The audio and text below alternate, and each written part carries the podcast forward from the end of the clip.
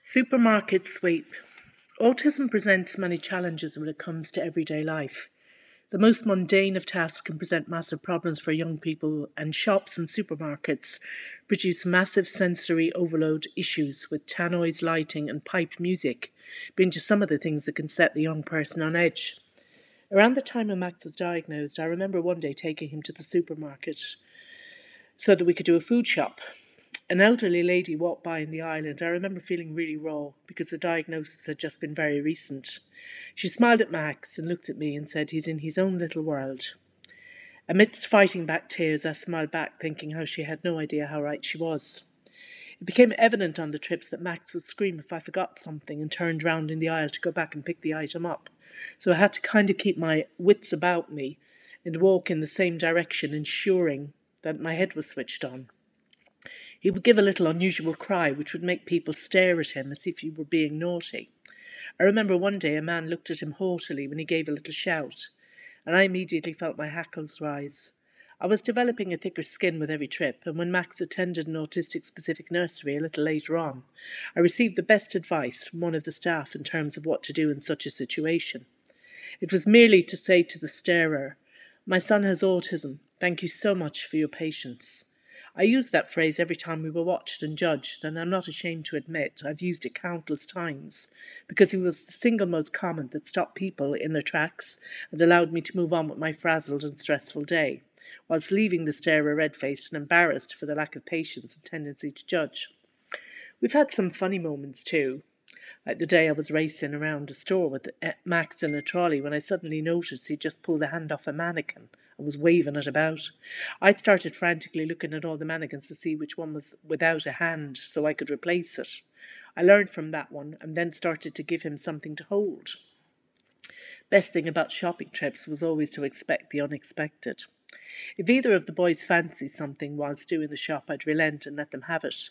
If it was invariably a packet of sweets, I'd have to wrestle it off them for it to go through the checkout, amidst howls and screams. Their behaviours when they were little weren't unlike an overwrought toddler, but it was as though I felt the whole world could see they were autistic, and I would be so stressed out, trying to get out of the shop as soon as possible.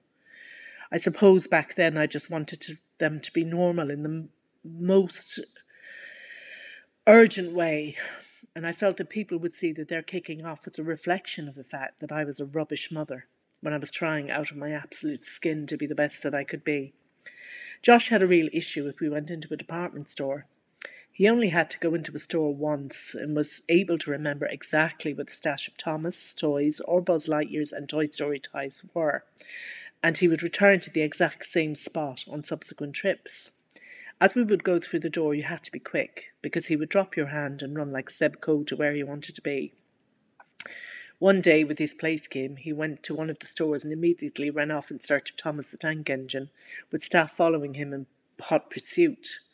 When I went to pick him up, it was clear that he had given the staff quite a scare, and it was immediately decided that he needed 2-to-1 support on shopping trips. Part of me was a little irritated at the staff, because they were supposed to be able to deal with the possible situations that might arise, and if you do specialise in autism, then you absolutely need to be prepared for all eventualities and not behave as though Josh had done something wrong. He had done what a lot of youngsters with autism would have done, so my view was that they needed to handle it instead of making more of a big deal of it. It wasn't and isn't about feeling like he and you are being chastised, because staff are ill-prepared for all eventualities. The shopping trips were never dull. I would take him to a store and he would try to pick up at least 6 of the same item. That was always a challenge. I would instruct the staff to put a carrier bag on the counter. I'd tell them to make it look like they were putting the item in the bag when they were actually putting it under the counter and back on the shelf when Josh had left the building. I'd buy one of his favourites and would hand Josh the bag, and he'd hold the bag and look at me quizzically, as though he knew he had been shortchanged.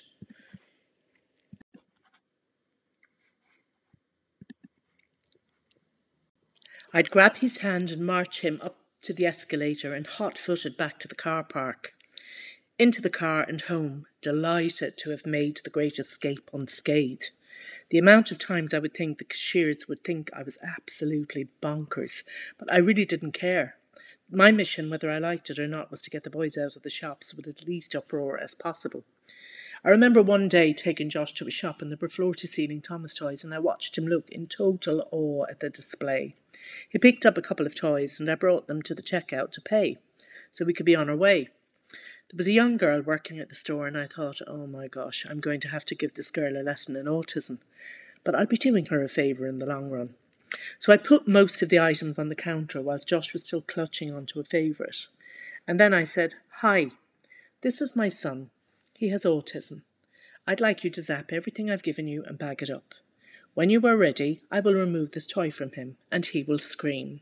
I watch her face turn ashen. I continued, "Please don't worry. Zap the toy. Hand it back to him. He'll be fine and we will be out of here before you know it." She nodded. But bless her, I never saw anyone move so fast. In fact, I'd go so far to say as that she couldn't wait for us to get back out the door. And to be honest, I was really happy to oblige.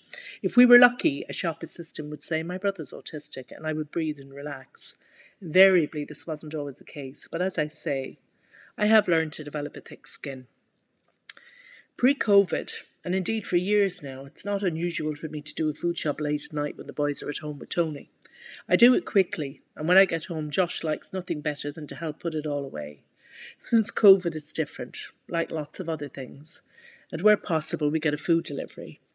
The new normal is to disinfect each item, wash fruit and veg, and then Josh helps put it away. Their schools have done a lot of legwork when it comes to training for shopping trips. They saved my blushes recently when they gave Max a basket and took him shopping. He carried the basket as they went up and down the aisles, and then he promptly dropped it in some poor, unsuspecting woman's trolley when he got fed up of carrying it, which caused much hilarity amongst the staff, but just total bewilderment for the unsuspecting shopper. If I'm honest, I'm actually really glad I didn't witness that one. I think we will avail of food deliveries as much as possible, especially during this time of COVID, as it is the most sensible and safest option for now. At least that way there's no risk of Josh bumping into Thomas the Tank Engine or Buzz Lightyear. And if I do come against them when I'm at the shops, then I'll be happy to walk by while just thinking, phew.